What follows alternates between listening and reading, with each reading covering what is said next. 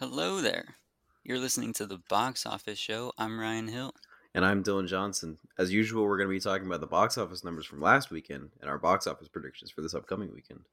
We'll also be doing a discussion on anime and all things related to that form of storytelling. And we'll also be talking in particular about Attack on Titan and My Hero Academia, since they just had, respectively, finales and premieres this past weekend. And to help us do that, we have my good friend and a special anime loving guest, Fernando Andrade. Hey, Fernando. Hello, guys. Thank you for having me. Oh, of course. Always.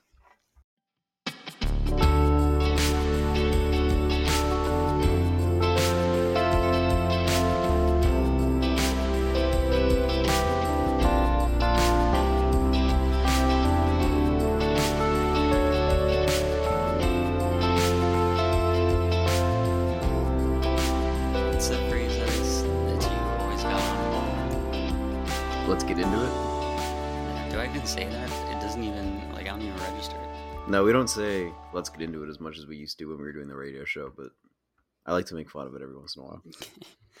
Let's Yeah. get into it. You always say it, and I'm just like, do, I, do we really say it that much? I guess we did. I don't know. It was just written into the script so many times. There's it- no it way it was nerves. written down. It, had was written into the script. It said, "Let's get into it," because that was back when we used to script everything. Remember? No, no, no. This had to be because when you were making fun of it, though, it was more recent. It wasn't like the very beginning, beginning. And no, we wouldn't have scripted that in, like when we wrote it all out in the very, very early shows. I just- I remember we normal had- sentences. I just remember we did a show, and then we were like, "There's not enough transition between our topics. We got to come up with like a transitional phrase." And then one of us was like, "Let's get into it," and then it was just overused in, into an intense amount. I don't think it was ever a conscious decision. I don't think we were ever like, you know what, we need more of transitions. I remember having a conversation about including transitions because it was like it was choppy when we were doing the radio show. I it blocked doesn't matter, it doesn't matter. I feel like we've gotten better at it. Who knows? But all right, let's get into the news for this past weekend. Black Adam has its release date, July 29th, 2022, hot off the heels of the Snyder Cut. Warner Brothers is throwing a whole bunch of info out there about their DC movies. Pierce Brosnan will be featured as Dr. Fate. And can we confirm that that's his name and I didn't have another stroke? Pierce Brosnan is indeed his name. Okay, thank God. The Rock can't mess that up. He, of course, is starring as Black Adam, and he really wants this movie to succeed. That man is doing a one man marketing campaign for it. So hopefully it will end up doing well, because we do want DC to succeed. He just really wants to be a superhero. He's trying so hard. I mean, he made it happen. He probably he was just like, you know what I want to be? Black Adam. And Warner Brothers said, "Oh my God, thank you. We'll do whatever you want." And now they're doing whatever he wants, and that includes the Justice Society of America, which will be in that film. I don't. That seems like they're packing a lot into it. Hopefully, it won't be overstuffed. But I don't know. I trust The Rock. He has good sensibilities when it comes to films. I mean, all his blockbusters end up doing well. So this will probably be another in his line of successes. I mean, we'll see. I'm gonna, I'm still a little skeptical, a little more skeptical than you. Oh, I am too. I mean, I'm just saying, like, I am personally skeptical, but in the end, it does seem like Rock always comes out on top. So we shall see. But I am excited for it, but tentatively so. I guess Yeah. so. Yeah, I would uh, I would agree. Especially the one thing that would kind of suck is this movie. Like, The Rock was announced as Black Adam like what seven years ago. It feels like he's been Black Adam for like a long time. So they have like have had a long time to work on this movie. So it better be at least decent. Yeah, he's a significant time to prepare for this role. He better be getting even more buff than usual. It's not True. possible. we got to see a new step up. We need to see him just purely even more shredded than usual. He becomes strictly veins. That's just all he is now. just veins and muscles just bulging out of his body. You can't even see his face; it's just muscles all over his face. Speaking of DC properties, the Suicide Squad by James Gunn just had their first trailer dropped, and it looks good to me. I think it looks cool. It's got Starro is Starro the Conqueror is the main villain. Sylvester Stallone is King Shark, which I think is incredible. I think it looks like it's fun. I think it looks better than the original. Yeah, I well, not a high bar to cross. Dylan, I'm saddened that you did not use my setup of Sylvester Sharklone. Very disappointed. I was I was leaving that for you. Oh, okay. well, you were taking it away, so I was like, I didn't want to steal your creative thunder, Ryan. that's okay. I'm sure other people came up with that way quicker. But it does seem like King Shark is a beloved figure in the new Suicide Squad that James Gunn is doing. Seems like he got that'll be the Groot of this movie, um, which I am on board for. For me, the trailer as a whole, I wasn't all about it. I mean, I I get like parts of the vibe they're going for in the comedy they're using. I'm like, okay, I can get behind this. Other parts, I was like, mm, I'm not entirely sold on it yet, but I'm wondering if in the full form it'll be much better. But for now, like with Black Adam, I am tentatively excited for it. I mean, it seems like James Gunn's trying to do the whole same comedy chemistry he did with Guardians of the Galaxy when it comes to like their banter and stuff. And I don't know how well it's going to work with the this particular group of actors working together because I haven't seen the whole thing. But I mean, it looks alright. It looks good enough that I can watch the whole thing and be satisfied. Yeah, I think uh, the main point about the comedy was kind of where I could see this movie being a miss for me, um, especially because I agree with what you're saying, Dylan, with the whole Guardians banter. But with this being like rated R, um, it'll be interesting to see how like how he like escalates his comedy for that kind of audience, you know. Um, but yeah, but other than that, the trailer looks visually a lot better than everything that was in David Ayer's version of Guardians uh, or of Suicide Squad. Um, and yeah, King Shark was the best part about it. I'm very excited for King Shark. And a big turn from that, the tone of The Suicide Squad. We have a sequel to the movie Enchanted, which I think came out in like 2007 or something. We were A long young. time ago. Uh, I do remember movie. seeing it in theaters though, and I enjoyed it. But I had Amy Adams back before she became popularized and recognized as the great actress she is. And the sequel they're doing, Disenchanted, which will be on Disney Plus. I'm not sure if that's only going to be Disney Plus, but it seems like it is. That's how they're marketing it. Um, it will have Amy Adams reprising her role, and also James Marsden, Idina Menzel, or as John Travolta knows her, Adele Dazeem, whatever that was. Um, they will be reprising their roles, as will Patrick Dempsey. So that's the core four. They're coming back, which is amazing that, what, 13, 14 years after, they're now hitting us with a sequel. Yeah, I'm I'm really excited. I love the original Enchanted. I love Amy Adams. I just watched uh, the Muppets movie that she was in with Jason Segel. She's fantastic. Ah, I'm so excited for Enchanted. I love Amy Adams. Yeah, she is phenomenal. Uh, I don't, I don't have like, I remember watching the original Enchanted, but I don't have like super like fond like like memories of it. But I remember thinking like, wow, Amy Adams sings really well. So I hope the music at least bangs in the in the sequel. I bet it will. Disney always goes all out with their music. I've never That's- been let down by by music from Disney, re- at least recently. That's true. That is, and I'm sure they'll definitely be giving Idina Menzel a big. She'll get a big old song. Mm, true, yeah. Maybe she'll do a duet with Amy Adams. Who knows?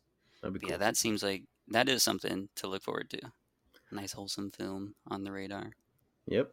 And now for our box office breakdown for last weekend, March 26th weekend. Uh coming in at the top, which was my prediction, is nobody with 6.7 million. I called it, Ryan. I called it. I knew it could do it. What do you think, Ryan? Did you say six six mil? I said like close to 7. Close to seven? Yeah. Yeah. Hey, I mean, good for Bob Odenkirk, not Yes. Ben Odenkirk. Um, good for him. We like to see the films that he is in prosper. Again, I don't know if like if this isn't in COVID times, if it would do extremely well or not. Um, because this happened to dethrone Raya and the Last Dragon, which I believe is on its fourth weekend now. hmm So good that it was able to do that and actually conquer the box office on the weekend it's released. We'll see if it has a strong hold and is able to get its money. I imagine it's probably not too big of a budget. Um, so between this and when it does go to premium video on demand, it seems like it will end up being successful for the studio. Which, in terms of COVID times, it's a lot harder to gauge that for different movies. Mhm. So it's good that this one seems to have very definitively it will be a success for the filmmakers. So good Yeah. for them. And after Nobody was Raya and the Last Dragon, which dropped from 5.2 million the weekend before to 3.5 million for this last weekend. And then Tom and Jerry, which also dropped from 3.8 to 2.5. Still strong holds for both of these. Really strong for Tom and Jerry. Very impressive. Like, yeah, I'll never stop gloating about how much money Tom and Jerry is making right now. As In compared to of how your hatred for it. it just even if this wasn't like quarantine times tom and jerry should not be making this much money i am blown away by the hold it has in our top five and how much it still continues to make every weekend two and a half million for tom and jerry for what is this its 13th weekend No. no What? No. There's what no weekend way. is this It's not. No, there's no. It's thirteenth. It's probably around six or five. I'm because I believe it was the tail end of February, right, when it got released.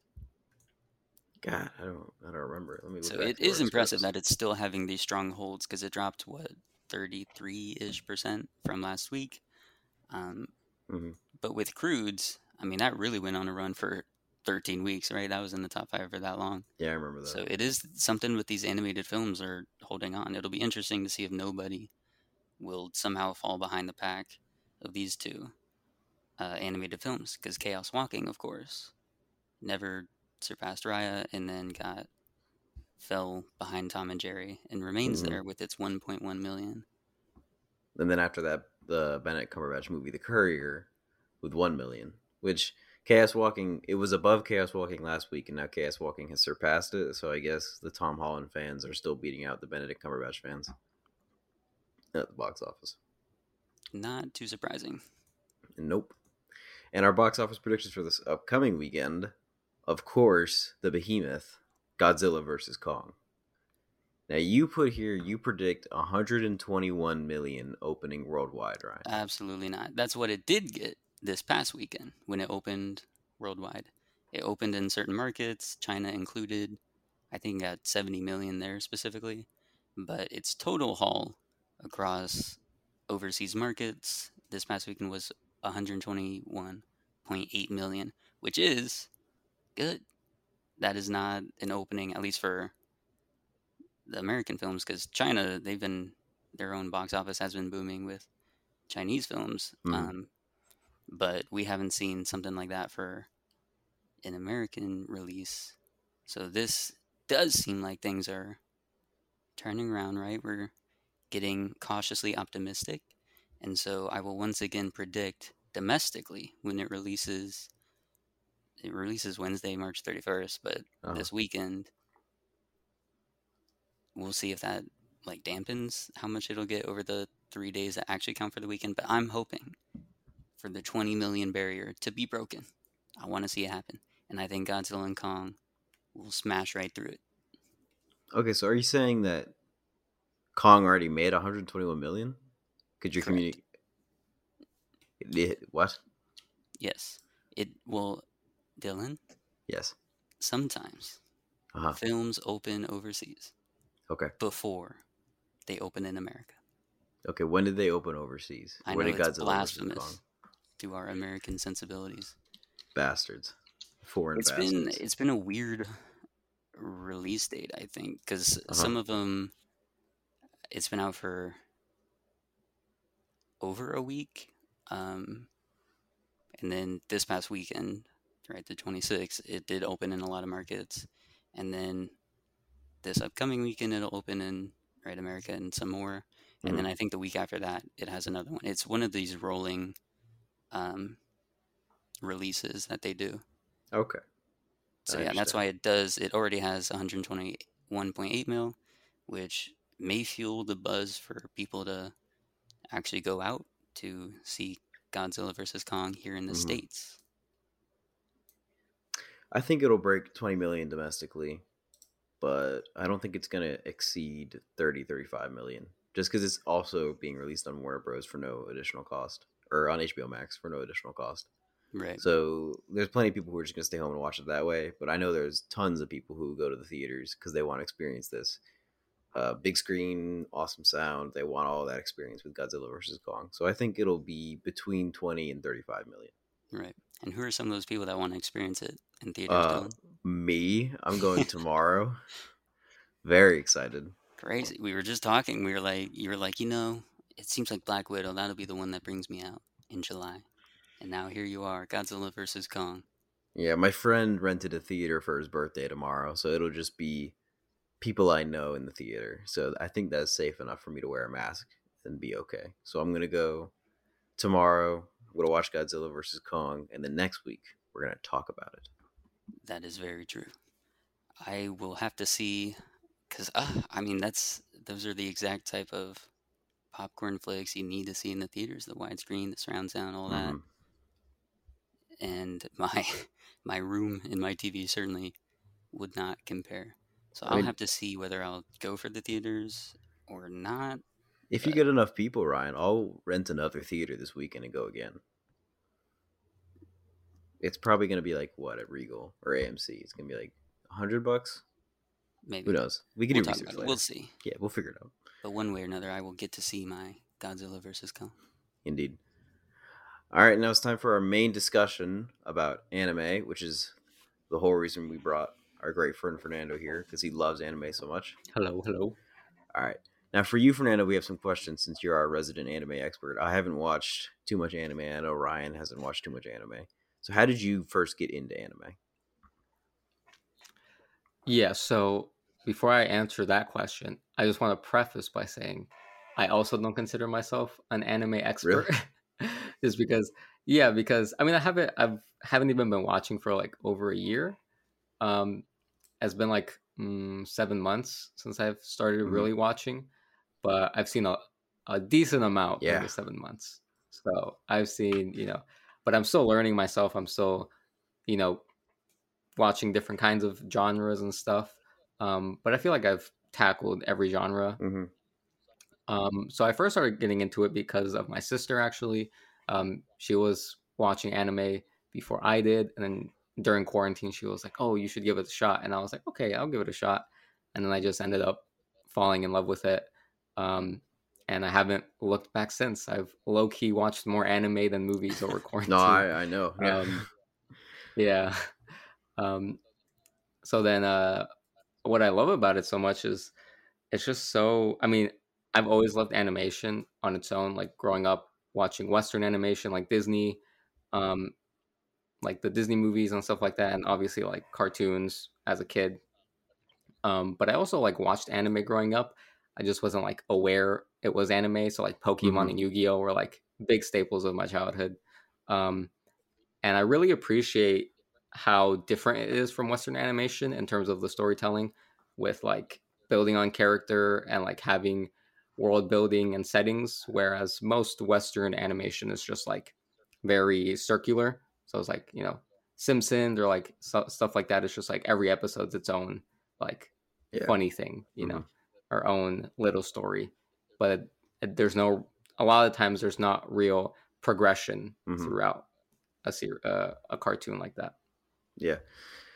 And uh, so you've only been watching for like seven months now. What what shows Yeah. have you watched in that time? Uh, so I've seen uh, over 20 around like yeah over 20 shows um and so some of some of the ones I've seen in terms of like action shonen, I've seen like Demon Slayer, My Hero, which we're going to talk about, um, Hunter Hunter, which is a pretty popular one. Um, I've seen sports anime, so Haikyu, which is Mhm. about volleyball, is pretty popular. Um, I've seen a few like slice of life romance animes. Um, so there's one called Bunny Girl Senpai, which is like blowing up on TikTok because of the the music Mhm. from that show. Um, uh, what else? What else? And I've seen um, Neon Genesis, which is one of like the the iconic uh, older anime, or I say older, it's from like the the 90s, um, but it's pretty iconic. Um, and I think that's just just some of the shows that I really like. And what would you say are your top three favorite anime series that you've seen so far? it's it's a it's definitely tough tough ranking them, but overall, I would say Demon Slayer because it was like the the one that got me hooked. Um, and I've rewatched it since, and I I definitely love that one a lot. Uh, Haikyu, which is the volleyball one, and then probably um, a more recent one that I watched called Re Zero. All right. Mhm. And just to cover our bases, Ryan, which animes have you seen? I. So, yeah, it's also weird because I feel like a lot of us did watch the Pokemon and Yu Gi Oh series as a kid, Mhm. never registered as anime. But my story is funny. I love Dragon Ball Z. Yeah. And as a kid growing up, I mean, that was my jam. I would watch that like crazy. My first, the first story I ever wrote was essentially a fan fiction based off of Dragon Ball Z, Oh uh, wow! where I had my mommy type it up on the computer, and I, when I printed it out, I did these horrible drawings because I suck as an artist. I really cannot draw for anything. But I you drew. should have had Mason draw 'em. I know that's what I'm saying. I drew the decapitated head of Broly after their vicious fight. Hey. Um, but anyway, like that, I just say that to point to the significance it had. I mean, that was my jam. I'd still have the PS2 games, Dragon Ball Z, Budokai Tenkaichi, in my some drawer somewhere. Even though my PS2 doesn't even work, I still hold on to that. Which, by the way, the soundtrack is Fuego. I'm pretty sure all of it was plagiarized from other songs, but hey, if you're gonna steal, at least make it good. And that composer did do that. So anyway, so I loved Dragon Ball Z. Naruto also was something very early on, like the first arc when they were actually in the forest and doing things. I remember watching that, and then at some point, after the dude with the toad showed up, the white hair, whatnot, that's when I sort of lost it, and then it went on for years and years. Um, but I initially watched those two, and then after that, sort of fell out. Um, still love Dragon Ball Z, still amazing, but didn't really get into any of the other ones, and I think that's just because, like, those were on Cartoon Network, right? The Toonami stuff, yeah. I think- and when Crunchyroll and these other things started coming out, I didn't really get into that because my sensibilities were already shifted more towards I don't know, just like TV shows and movies that were live action and that were more akin to what I wanted to get into with my personal storytelling. Yeah. Um, but now I've come back around. My friend Brandon, who shares my last name, unrelated though we he was talking about i mean he's been trying to get me to watch anime forever and we were talking about what would be a good show to introduce me. And attack on titan is one that i always heard about. It got hyped up like crazy back when the anime first released. And that was one of the one that had a big crossover appeal to western audiences. I never Mhm. got into it back then but i was like oh i guess that, that sounds cool. The name also attack on titan definitely not grammatically correct but it sounds wicked cool so I was like, you know what? I've heard about a lot about that. I'll watch that. So that is essentially the ones I watched. And Mason, though, he did get me to watch Sword Art Online. I forget why we ended up deciding to do that, but we did go through a phase where we watched that. Um, and if he's listening, Asuna Hatata. How far? Okay. How far into Attack on Titan are you? I am completed. All right. I have finished. we. Fernando and I were talking about it beforehand, but I tried to arrange it to where well, so it's being billed as the final season, season four, what they have right now, Mhm. and I was trying to do it to where I would binge watch all of it in my own personal way, which is not binging like crazy. Yeah. a measured binge watch, um, but certainly faster paced than the real people who were watching it because it came out in 2013. So they've been waiting forever for this stuff. Um, so I was like, I don't want to do that. I want to time it perfectly to where I will line it up, the final episode. I will catch up right then and there and then watch it. Turns out they bamboozled us. There's a whole second part to the season coming this winter. Bastards. So now I have to wait a grueling few months, maybe over over half a year to Man, get to it. man, you hate But it'll be worth the wait, and we'll talk about that. But This yeah, those are the- the animes I've seen. This was like when you tried to watch Friends last year. And you're Oh trying my to catch God. up, and then they pulled it from Netflix when you were on the last season. That happens too often. It happened with West Wing too. It was on Netflix. Because you don't watch it quick enough, Ryan. I know. Somehow Netflix always times it when I'm like, all right, I'm gonna watch this series. They're like, okay, Ryan's it parceling it out. Okay, we can take it before he finishes. and then it always goes to HBO Max. So I'm like, uh, Hilarious. Anyway, my my anime story is a little different than you guys. I was never into uh, any of the stuff, any of the Western audience animes like uh, Pokemon or Dragon Ball Z or Naruto. So I Mhm. didn't really experience anime until I was, I guess, this past year, past two years, because my girlfriend really likes anime, and so we watched the first two seasons of a show called Food Wars together and we need to finish that show because it's amazing. And then I stopped for a long time, and then I decided to get back into it recently, and I've been watching My Hero Academia now, and I'm almost done with season two, and oof, it is good. I'm trying to I'm trying to finish it as soon as I can, so that I can watch the new episodes as they come out with Fernando and Spencer, my roommates. Yes. and oh, Do it. I need to I need to catch up because there's what 4 Mhm. seasons out right now, and they're releasing season five Yeah, yeah. now. Okay, so I gotta ah, I got a lot to watch, but I will get there and then we'll watch it together. But that's my anime story. Fantastic. And so it- it'd be interesting to talk about because we all are film majors, Mhm. and we are all the Western audience, right? So Mhm. I was I thought it'd be interesting to see how anime storytelling differs from just Western storytelling and then Western animation in general. Because as I was watching Attack on Titan, I was picking up on some of these differences where I don't know because I've just been so inundated lately with a lot of, I mean, peak Western storytelling things like West Wing, been Mhm. rewatching Breaking Bad, things like that. I had a whole bunch of Hitchcock films in Barry's American Film Artist class, so I was picking up on these differences there, um, and so I was wondering if y'all had had a similar experience where you were sort of consciously noting these these differences or preferences that it seems animes choose to do with their stories that our television series and films tend not to do. Well, what I've experienced in the few animes that I've seen so far is basically it's a lot of linear storytelling, it's a lot of serialized storytelling compared to episodic storytelling and a lot of western television, especially until recently. It had always been episodic until like the 90s. Uh, apart from like soap operas up until the 90s, it was mostly episodic.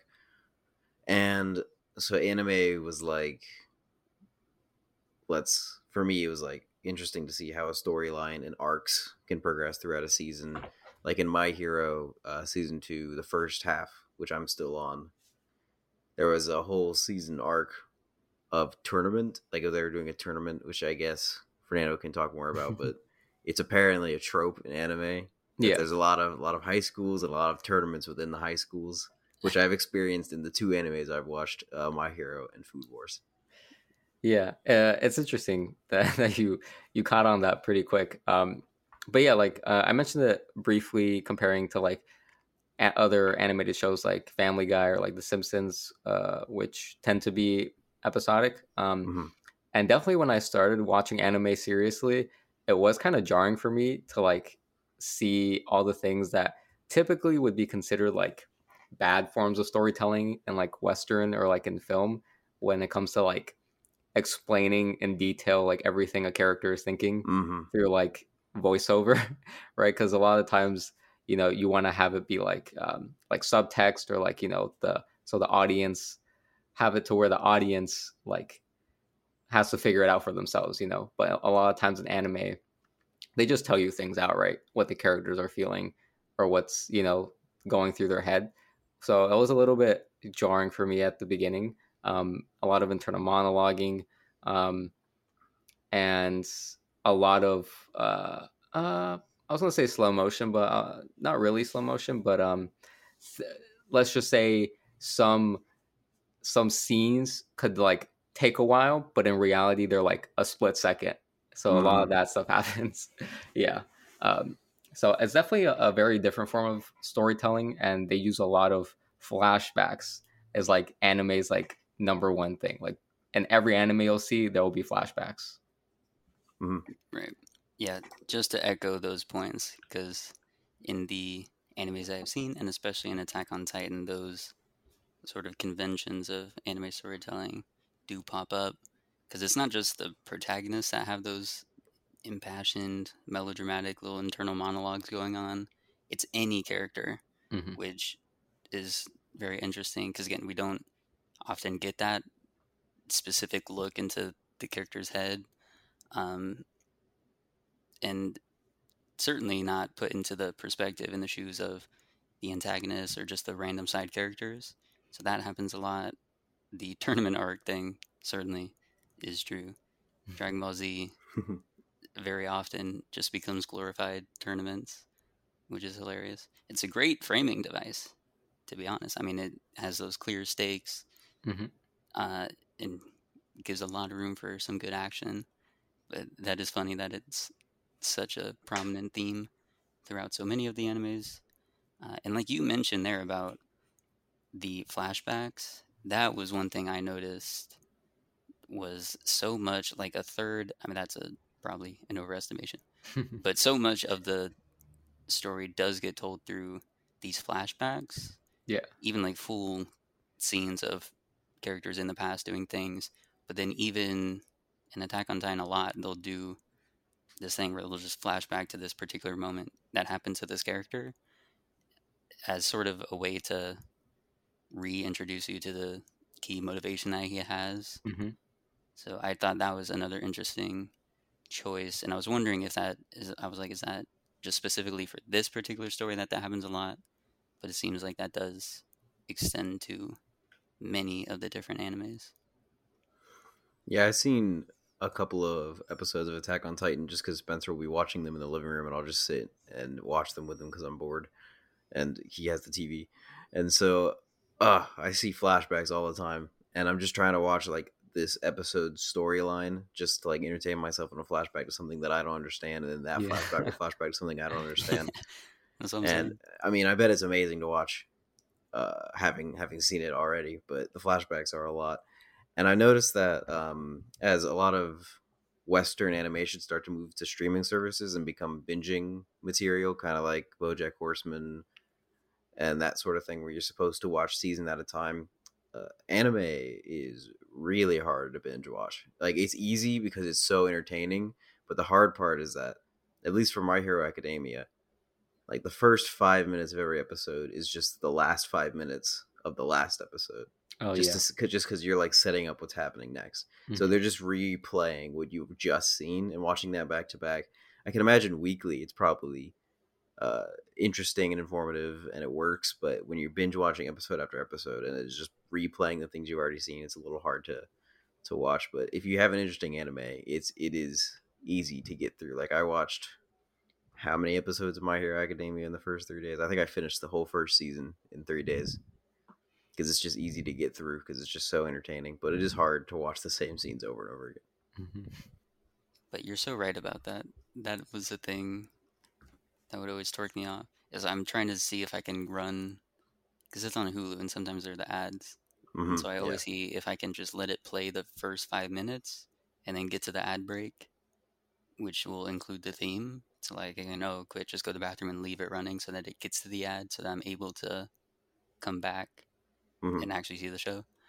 Uh, and then sometimes sometimes they'll replay the very last scene from the previous episode, and other times they'll actually continue it, and I can never guess. And I'm like, oh, so I have to sit through it every time and just double check that I'm not going to miss nothing. Yeah. Now, Ryan, I have a question for you because I know Fernando and I both watch sub. Are you sub or dub? I am sub if it's gonna be any anime that I go into now. Dragon Ball Z, I mean, it was only offered in dub. yeah, but yeah, also- I understand that. I mean, the voice actors for those, I mean, I imagine they're more. I mean, I guess I don't know, but for me, they're so distinct and iconic. Those voices, um, so I could never imagine watching anything like that in sub. Mhm. But I did watch one episode. it was like a rough night for whatever reason. I accidentally clicked dub for one of the episodes, and it did that Mhm. thing where it started. I already watched through the ad, and if I had to go to the other one to the sub, I'd have to go through the ad again. And, and it was late at night, and I was like, I can't, can't spend time skipping through these ads. I just need to watch it. So I was like, okay, let me watch this dub episode. It was no offense to any of the voice actors on Attack on Titan dub version. I'm sure you're great, but wow, it was just it was not good. And I was wondering if that's just like if that's the case for so many because I know that is like a debate sub versus dub. And yeah, for that one, I was like sub all the way. Yeah, from what I've heard, for dubs for modern animes, they're just really bad and really funny. Uh, That's just what I've heard. I I never, I always do sub whenever I'm watching anything anime, and the only time I'll ever do dub for any kind of animated content that isn't originally in English is if it's a Studio Ghibli movie, just because the the dubs are directed by people who work at Pixar. They star famous people, you know, and so uh, I'm I'm interested in hearing what the famous people do. Except when I watched uh what was it? Ponyo. I watched Ponyo and oof. As soon as Liam Neeson came on, Oh no. it, oh, it was rough. Uh Yeah, I say I've yet to like.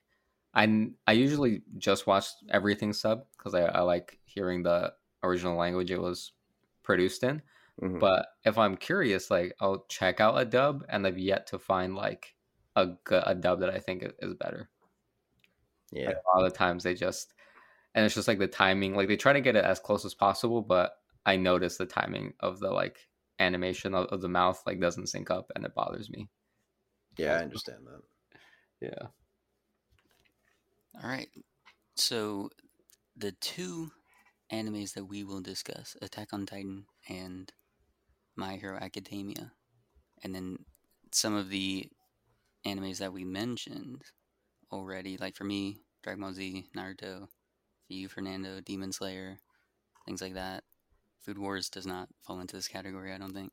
But there are these action oriented animes featuring typically these young male protagonists bent on going on some great adventure, becoming the greatest at what they do, be it the best fighter, best ninja, best pirate, best Pokemon trainer, etc.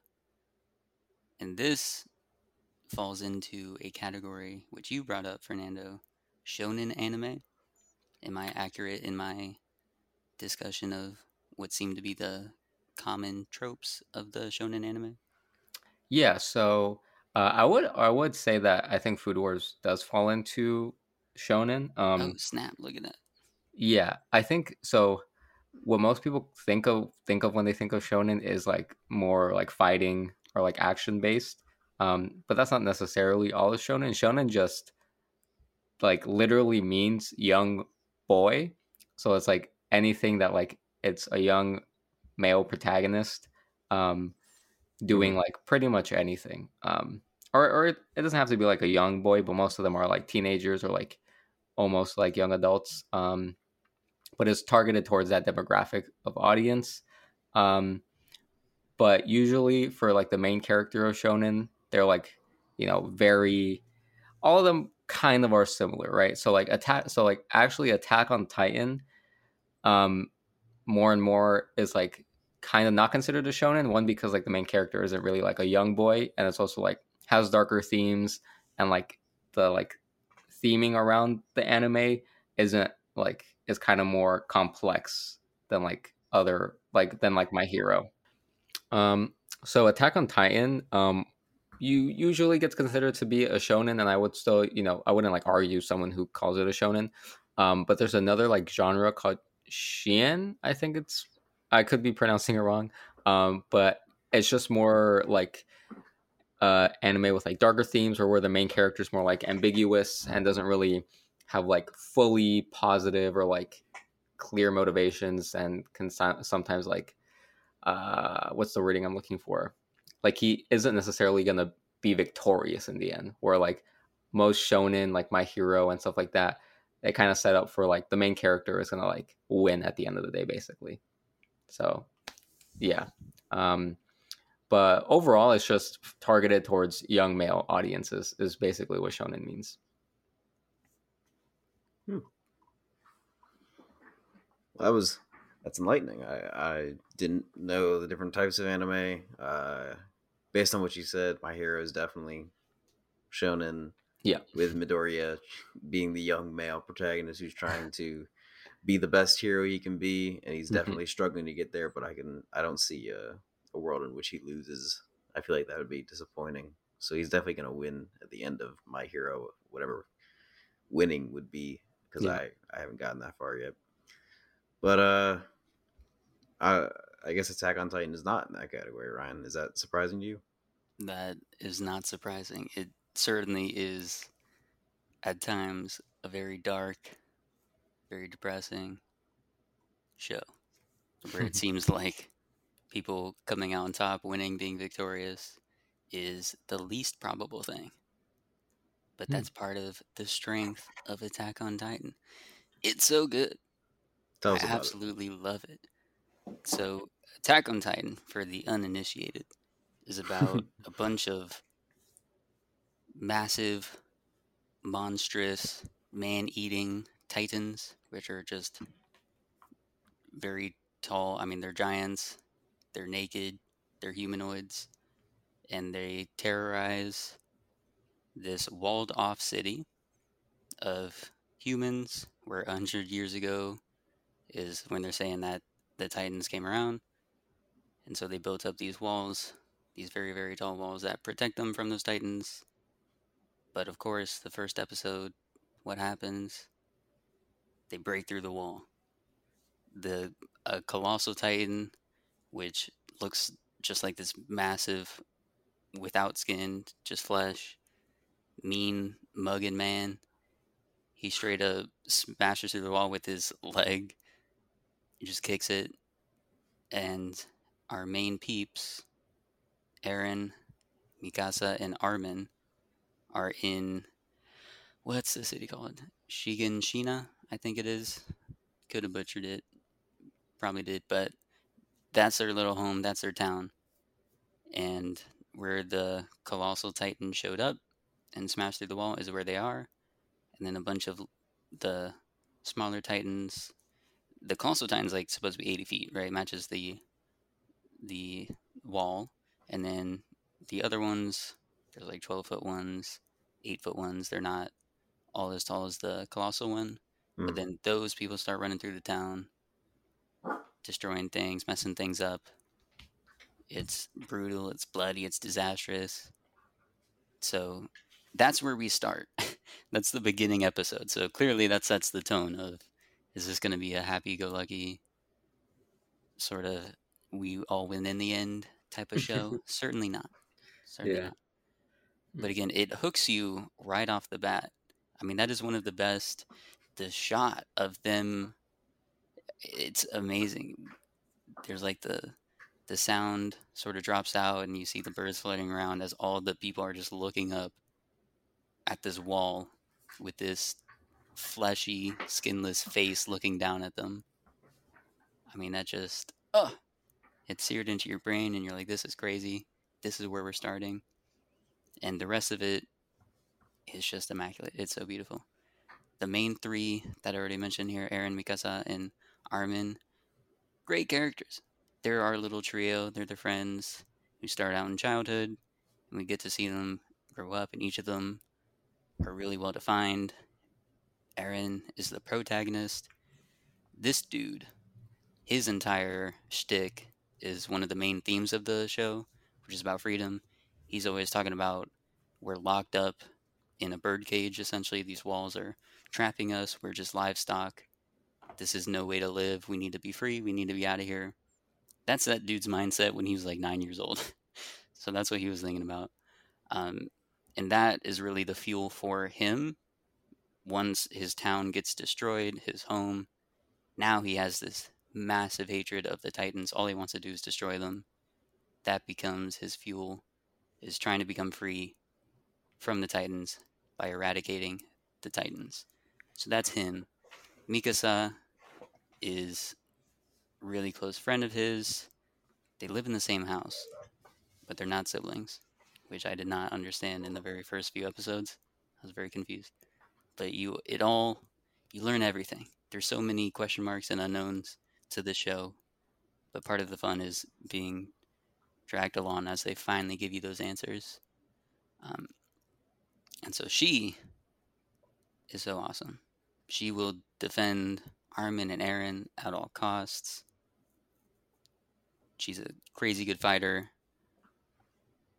And So her arc, I mean, that is essentially that. Um, she's the very protective friend, the great fighter.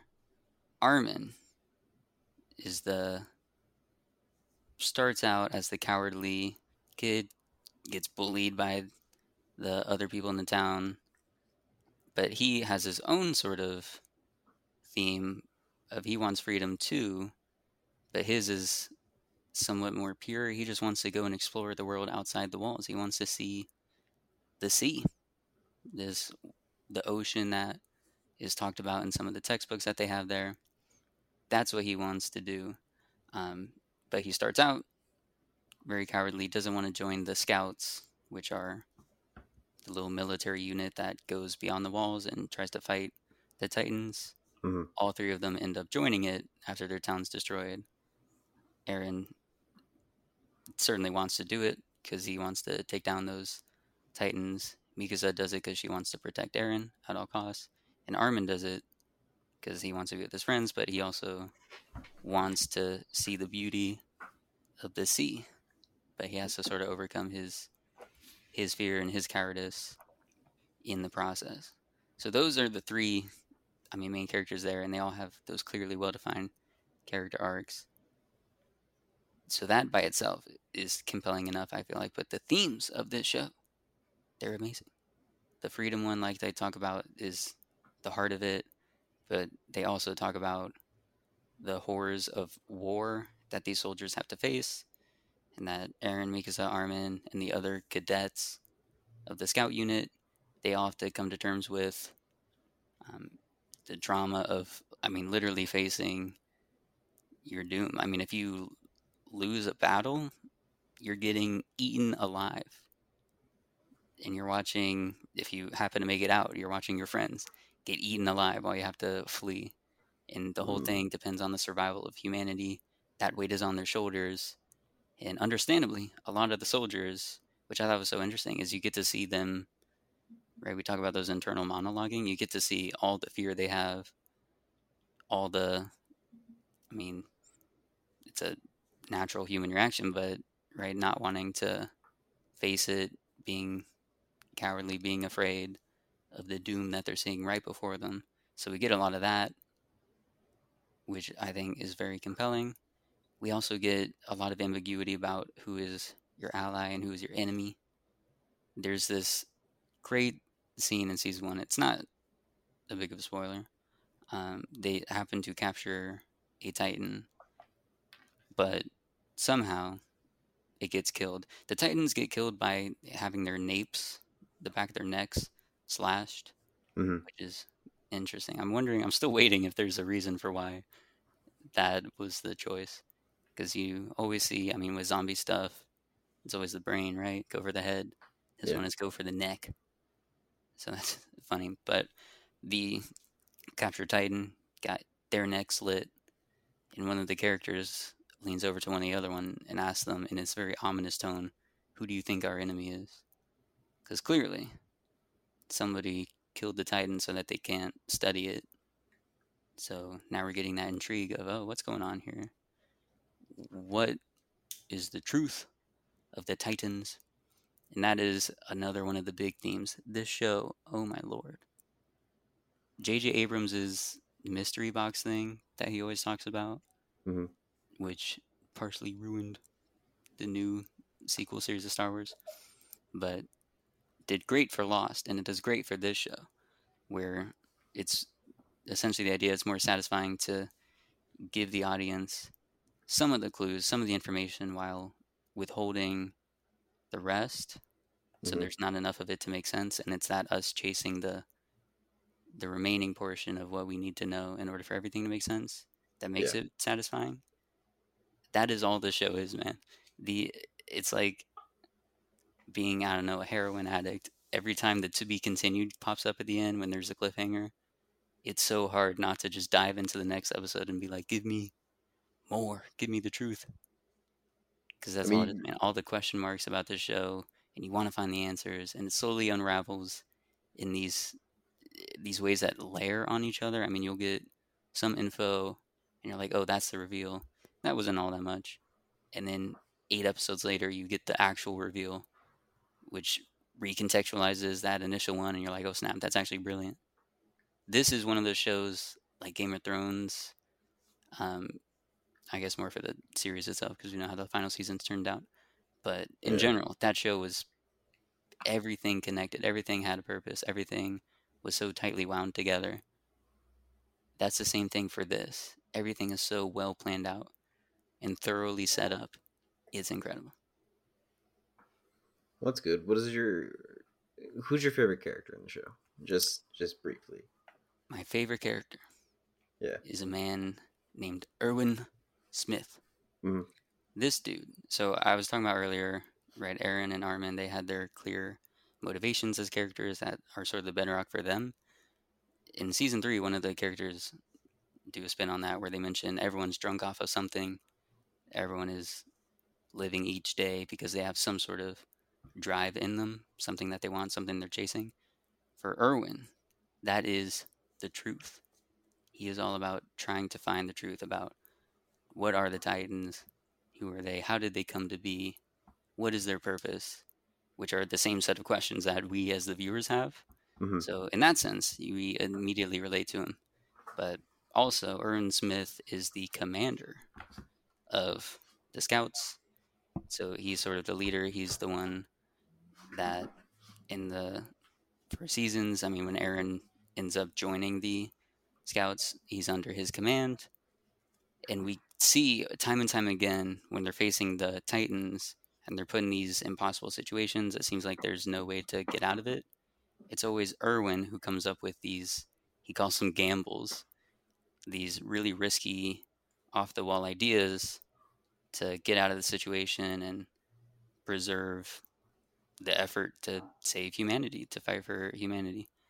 And so he's like that sense of him, the strategic part where he's this he's the military leader that is doing everything he can in order to ensure that humanity perseveres, always putting himself at risk.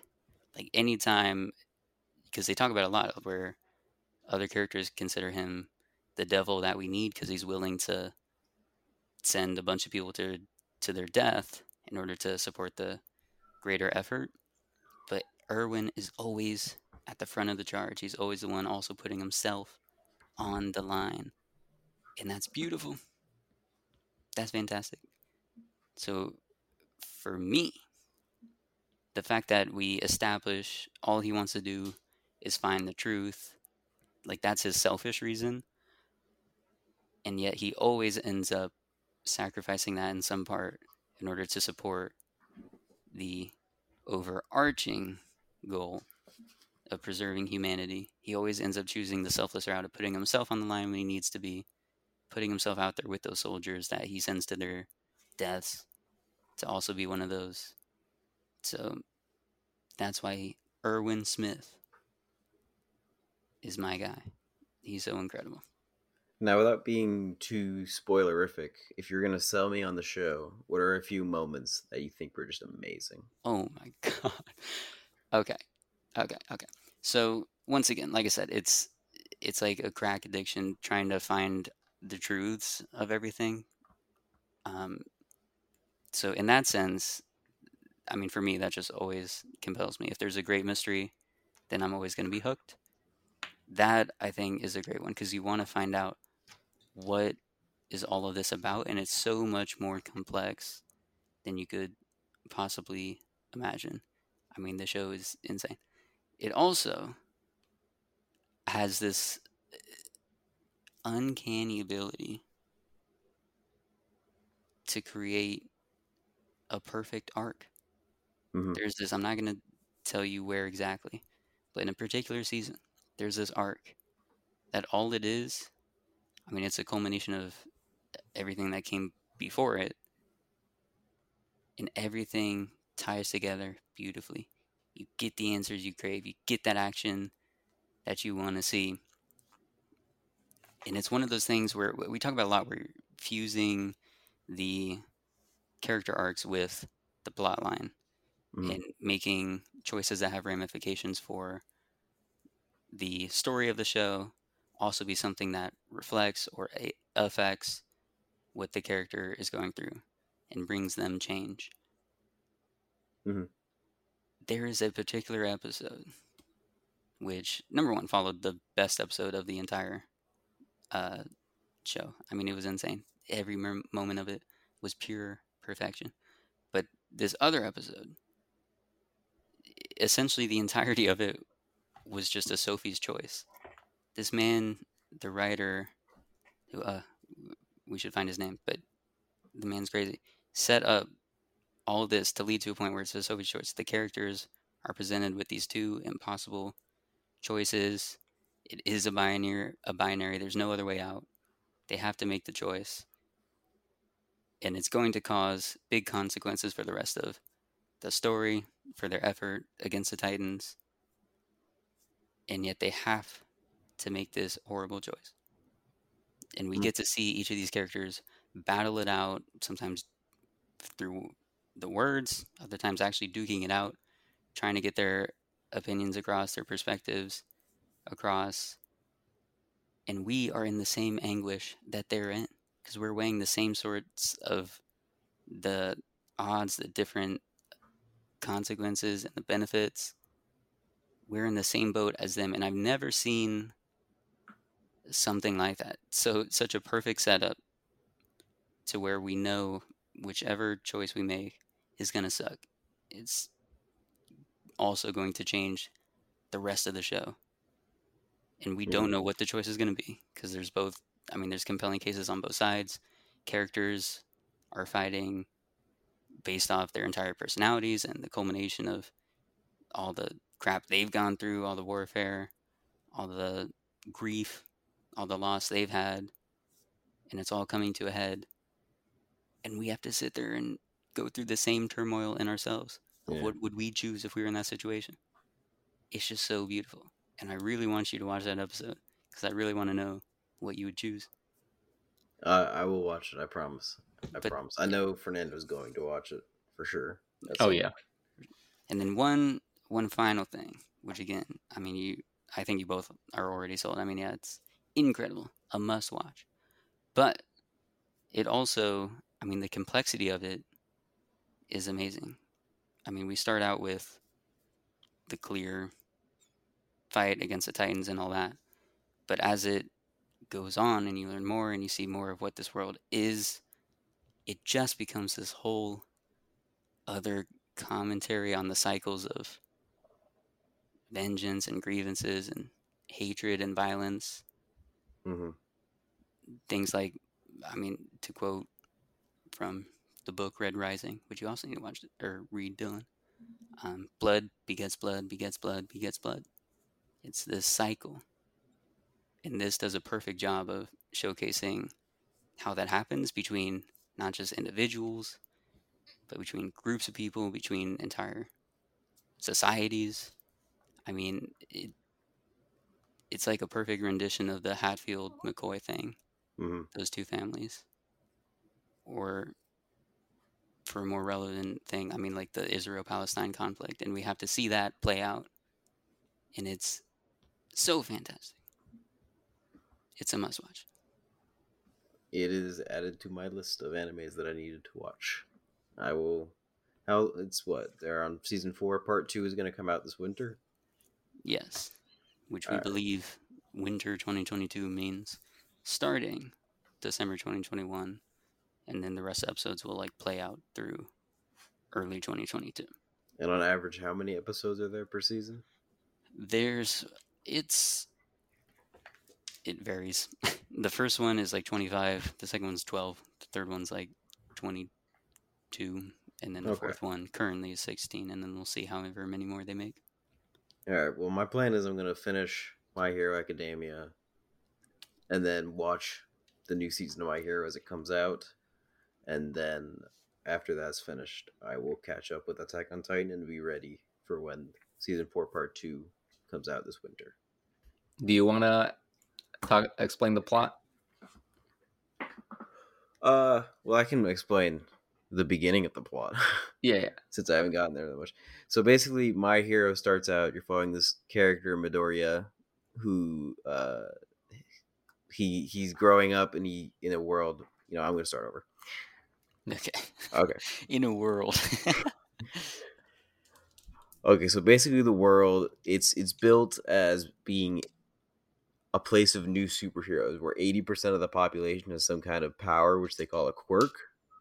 And some people are actually born quirkless. So our main character, Midoriya, he's born quirkless, and he's all he's ever wanted was to be a superhero, and he grew up wanting to be a superhero and following his favorite superhero, All Might, who's like the top superhero, and he just wants to be just like All Might. And then he finds out he doesn't have a quirk, and it's just so disappointing. But he like he's like still driven to get into the top hero academy in Japan. And so like the whole first episode is him like studying and trying to like get into this school because he really wants to be in it and uh, the school bully at his high school or middle school is Bakugo, who grew up with Midoriya, and he's like mad that Midoriya wants to apply to the top hero school because Midoriya or Bakugo wants to be the only student from their middle school to get into the into the school, and so he's bullying him. And Midoriya is just sad and lonely, and he just wants to be a hero. And then, basically, All Might saves him from uh, a, a supervillain, and uh, he, Midoriya asks All Might if someone that doesn't have a quirk can still be a hero, and All Might says, you know, no, you know, you have to have a quirk to be a hero, and it has to be a pretty darn good one to be a good superhero. And then the villain that originally attacked Midoriya attacks a downtown center and then takes Bakugo hostage. And uh, All Might, you find out that All Might can like inflate, like he inflates this big bulky guy. That's like him using his powers. He's a super strong guy, and so he- when he's not in that state, he's like deflated to this little skinny guy, and he can only hold his strong state for like three hours at a time. And he he's watching this whole hostage situation go down, and he can't inflate enough because he's not strong enough to do it for any longer. He'd done it too much for that day and Midoriya is watching, and without any quirks, Midoriya runs in to save Bakugo, and that like inspires All Might to like push through the pain, and like he grows to his big size, and he saves the day as All Might, and then he confronts Midoriya. This is me just explaining the entire plot of the first episode, pretty much, because this is like the setup to everything. Midoriya uh, is confronted by All Might, who says, "I lied. You've inspired me." people without quirks can't have superpowers and i'm going to show you how i'm going to give you my power which is like something that nobody's ever heard of nobody can give powers and all might decides that midoriya is going to receive his powers and become the next sort of all might kind of superhero and that pretty much sets the plot up for the whole show is that midoriya is given this strong power and it's like he is trying to learn how to use it and how to become a better superhero along with a bunch of other students who have cool quirks. And they're just trying to become the best heroes they can. And there's all kinds of super villains that they're fighting. And so there's like high school stuff tournaments super villains they're all just kind of fighting and everyone's got cool quirks and they're all good characters and everyone's got their own separate storylines. It's just a really good show. Anything to add fernando No, yeah, you basically basically cl- covered the first episode. yeah Um, but but yeah, that's a good way to set up. It's just um about the main character Midoriya and his his goal of being the number one hero, um, and you know his his trials and tribulations of of getting there. Um, being someone who was born without a quirk, but then you know being given a quirk, um, and uh, like you mentioned, there's a, a bunch of characters. There's a lot of characters, and like everyone, Dek uh, Midoriya or Dekus is like his nickname. Um, he he is definitely the focal point. But the one a cool thing about anime that I love is how they find ways to really give everyone like their own unique personalities, and you really Mhm. know who all the characters are. Um, they're all very different. Um, and in terms of this one, in in terms of my hero, um, you it's definitely easy to have like favorites and like people you kind of don't like. Um, but a lot of times animes do that. Like they purposely make characters that you're not supposed to like or find annoying, um, which is pretty funny. And the majority of it just centers around like you know, be like teamwork, heroism, um, what it means to be a hero in someone's eyes. Um, and I think it, it really d- displays that pretty well with the main character and all the auxiliary characters as well. Yeah, Deku is definitely going through or Midoriya. He's definitely going through the process of trying to become a hero and learning how to handle his quirk. Because most people they get their quirk when they're in elementary school, and that gives them time to learn how to use it. And he's given his quirk uh, way too old, and so he's still like a baby trying to learn how to use this quirk. Mhm. And so a lot of the show, at least up until this point, is still just him trying to grapple with the extreme power he has now.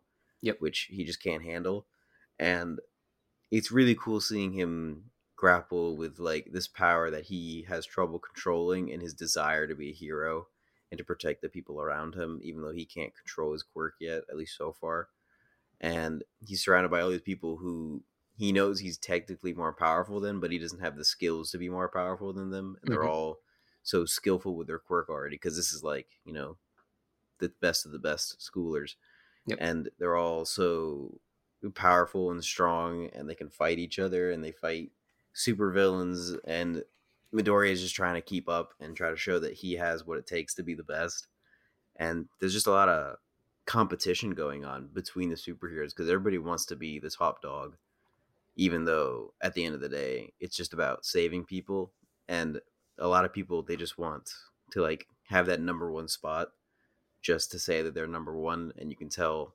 Midoriya and maybe a couple other characters they just want to be the best heroes they can be and that's why Midoriya wants to be number one is so that he can show that he is the best hero because he wants to just save people and just be you know the hero. That's just what he wants and it's just so amazing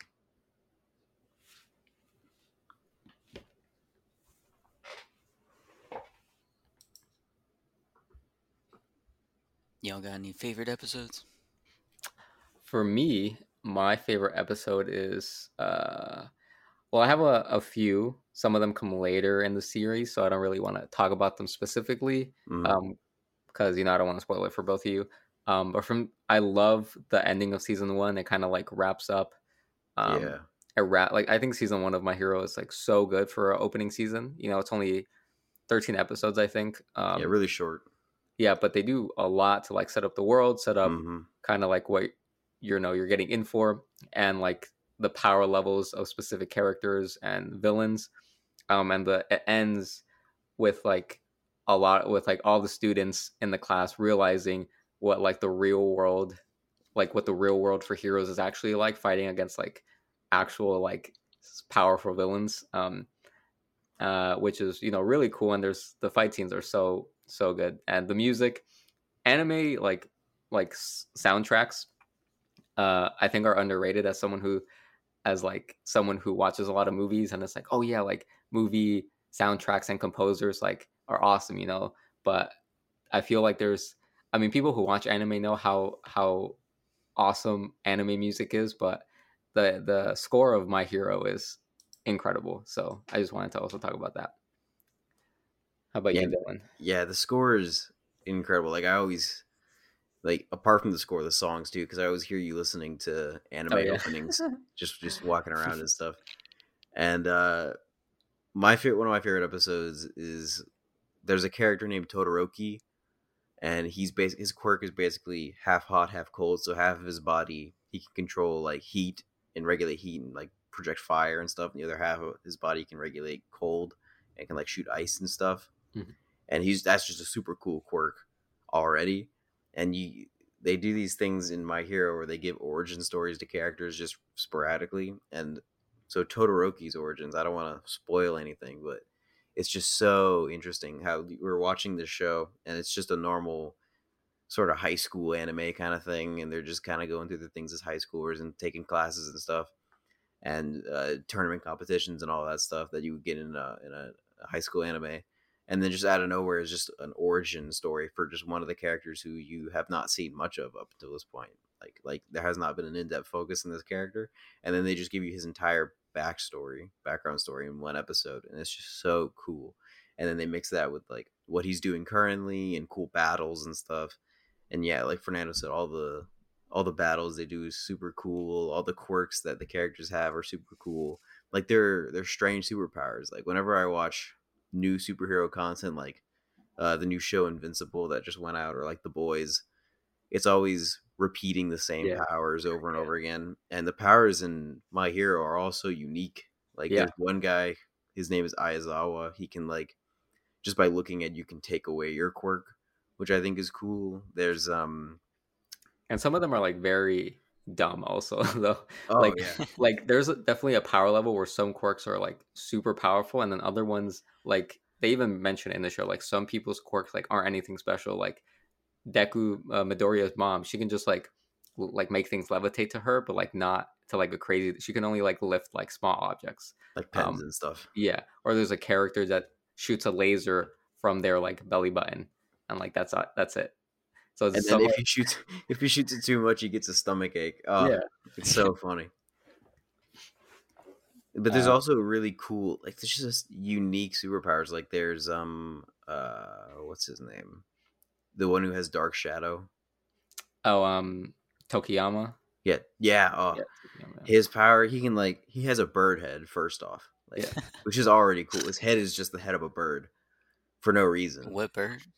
it's like a raven or something or like a I crow I see. it's just something black just jet black and like it's just a bird general bird and he can project like the shadow monster from like his body or something that is Mhm. also the shape of a bird and when it's it's night or when it's dark it can attack and when it's light it can't attack like that's its weakness is that when it's Yeah. like super bright it, it gets weaker but that's just super cool already Honestly, a good way to think about it, like the best thing to compare it to, like live action wise, in Western media would be like Sky High. Like in Sky Yeah. High, some of the powers are like so dumb, um, and then some of the powers, you know, are, are a lot stronger. And some people could be heroes, and some are like relegated to sidekicks. It's kind of like that in terms of like the the different quirks. i love the guy who can just turn into a puddle Yeah, yeah.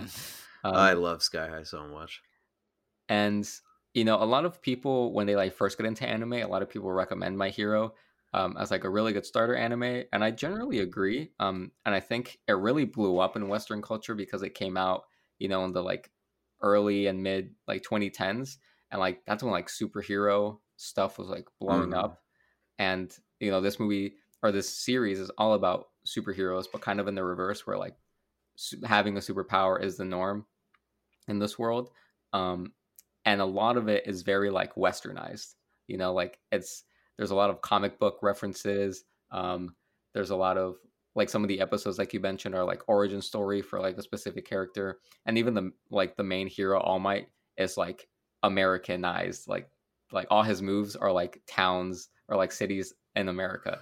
So he has like he has like detroit smash texas smash and uh, yeah. So it's very accessible for western audiences Yeah, it's just such a it's it's a good starter. At least it was for me because this is really kind of my starter into anime because it is superhero stuff, which is such an easy thing for us to comprehend already. As Westerners, there's so much superhero content in what we consume anyway, and it also adheres to a lot of tropes of anime. So it like warms us into the idea of uh, characters having internal monologues, a lot of recaps, a lot of flashbacks. Uh, a lot of reaction shots. The way that it's animated is very uh, traditional. It's just a good way to like get into that kind of mindset of how anime is told story wise, while also maintaining that sort of superhero otherworldliness of what we're used to in sort of our our Western entertainment. I think if you're if you're listening to this and you're not that big a fan of anime or you haven't tried to watch anime, I would give My Hero a shot as a good way to sort of introduce yourself in anime. It's just a, uh, a really good story. It's really lighthearted for the most part. Uh, good character work, and it's just a good way to introduce yourself into the style of anime. Do you have any, Fernando? Do you have any like drawbacks or low points of the show, or any critiques?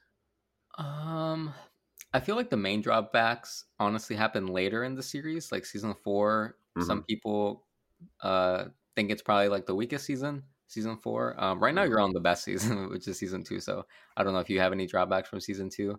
Um, My but, expectations have been pretty well met. Yeah, yeah, I think it's it's a pretty solid anime. Like for me, there's not much that I think it's are like negatives towards the show. I know a lot of people don't really love uh Midoriya as like some people think he's like a boring main character, but mm-hmm. I really like him. Um so so yeah, I think depending on who you ask, they'll have different answers. But for me personally, I, I think it's pretty solid. I like Midoriya just because I like seeing the way his character is developing so far. But mm-hmm. he he does cry a lot. Like a lot of his early character work is just him crying so much which is is can be kind of obnoxious. I think all the characters are well written. I think the arcs are well written. The story's well written. So I don't have a lot of complaints there. I guess my major complaint, which I guess would be a complaint in the anime style in general, is just the amount of recaps that they do mm-hmm. and just showing the same footage over and over again.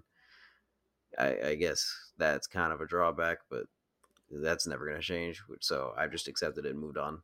Mm-hmm. Yeah. All right, moving on to our movie of the week. It is none other than Akira from now, 1988. This is one of the first big anime movies to make it to Western audiences. Uh, Fernando and I saw it recently in theaters. It was it's one of two movies I saw in theaters during quarantine. was we watched Akira. It was what remastered or just re-edited. Yeah, I think it was a 4K re-release. 4K re-release, yeah.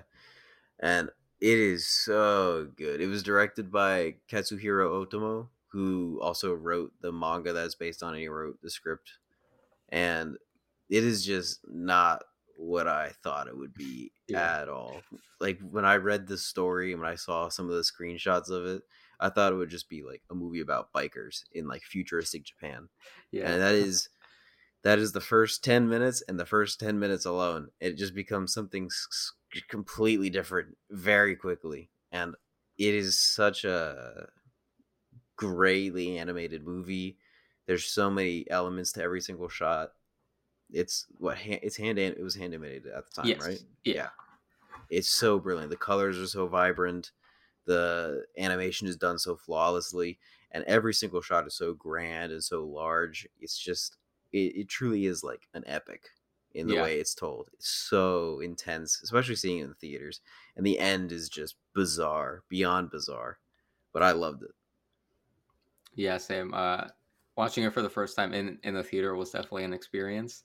Um, and same thing with you. I wasn't really sure what I was going to get into with it. Um, I just heard, you know, it's an, one of the iconic anime movies, um, and it did not disappoint me. I I love the storytelling the animation is beautiful, like you said, um, and it's very like I've come to notice with a, a lot of anime. Actually, it's really dark and like you know mm. definitely meant for mature audiences, and the themes it hits upon um, are more serious um, and definitely make you think. So it's it's not like a kids movie yeah, at no. all. Akira is definitely meant for adults. So if you're an adult out there who wants to watch an old anime movie that that's pretty fucking amazing, go check out Akira. Ryan, I recommend you watch Akira if you can find it anywhere. It is brilliant. Yeah, I've definitely been wanting to watch it for a long time. I mean, that's certainly one of those anime movies that you hear about all the time, and it seems like for a good reason since y'all loved it. So I definitely want to Yeah. get my hands on it. It is on sometime soon. Hulu. It is? Yeah. Oh, Pretty look sure. at that! So Well, there you go. Ryan, you should It'll- check it out. It'll be on my watch list by the end of tonight. Awesome. All right, well, that's all the time we have. I'd like to take this time to thank Fernando for taking the time out of his day to come and talk with, with us about anime. Thank you, Fernando. yeah, yeah, of course. Thank you for having me. It was my pleasure and a lot of fun. If you would like to give your thoughts on the show or make a suggestion for the movie of the week, you can email us at theboxofficeshow at gmail.com. Our main title theme for the show is Sundown by Joseph McDade. And be sure to tune in next week. We're going to be talking about Godzilla versus Kong and the MonsterVerse in total, not just the recent one, but hopefully I'll be able to crank in a couple of the older ones too so we can talk about that as well. Have a great rest of your day.